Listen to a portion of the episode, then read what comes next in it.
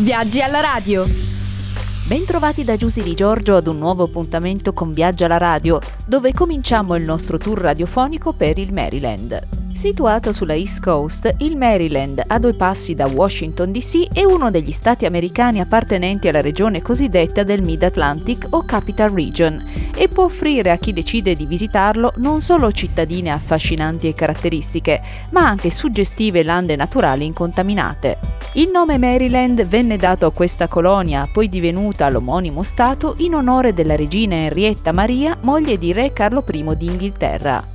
George Calvert, primo barone di Baltimora, richiese al re una carta reale per quella che sarebbe diventata la provincia del Maryland e diede a questa terra il nome della regina. Questo è ciò che disse ufficialmente per ringraziarsi il sovrano, ma è quasi certo che scelse questo nome in onore della Madonna, essendo lui uno dei rari nobili cattolici della protestante Inghilterra.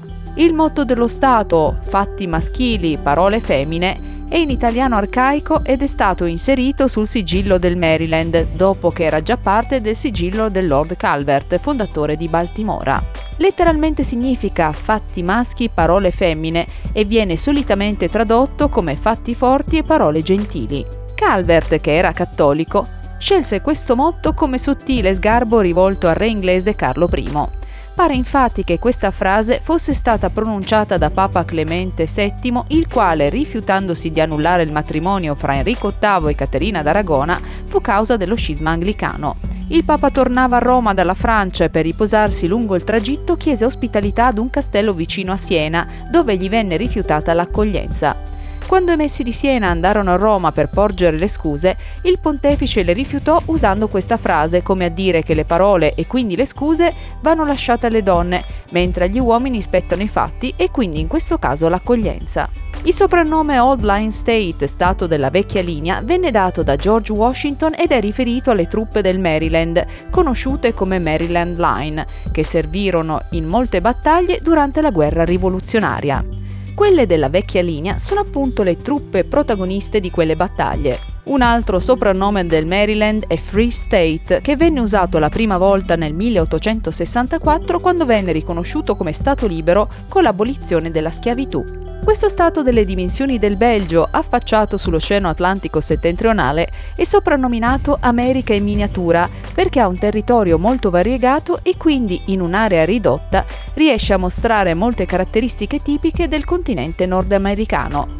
Gli ambienti del Maryland spaziano dalle aree montuose al mare, passando per le infinite insenature e zone lagunari attorno alla Chesapeake Bay, la più grande baia della costa atlantica, oltre che uno dei più vasti sistemi di estuari del mondo. Il Maryland rientra nella regione del Mid-Atlantic e circonda il distretto di Columbia, sede della capitale nazionale Washington DC, che si trova appunto fra il Maryland e il fiume Potomac, molto vicino allo stato della Virginia. La maggior parte della popolazione vive proprio fra l'area metropolitana di Baltimora e quella di Washington.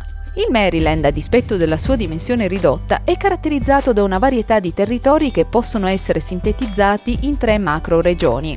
Partendo da est troviamo la pianura costiera atlantica tagliata in due dalla baia di Chesapeake. La metà continentale si estende dalla baia fino alla città di Washington e Baltimora, mentre l'altra metà è sulla penisola di Delmarva, che il Maryland condivide con il Delaware e la Virginia. L'area centrale dello Stato, dalle grandi metropoli verso nord, è il Piedmont Plateau, un altopiano caratterizzato da dolci colline. Il nord-ovest dello Stato è attraversato invece dalla catena dei Monti Appalachi ed è quindi un'area meno abitata e più ricca di attrazioni naturalistiche. Ed eccoci giunti al termine del nostro viaggio radiofonico di oggi. La prossima tappa nello stato del Maryland si terrà domani sempre alla solita ora.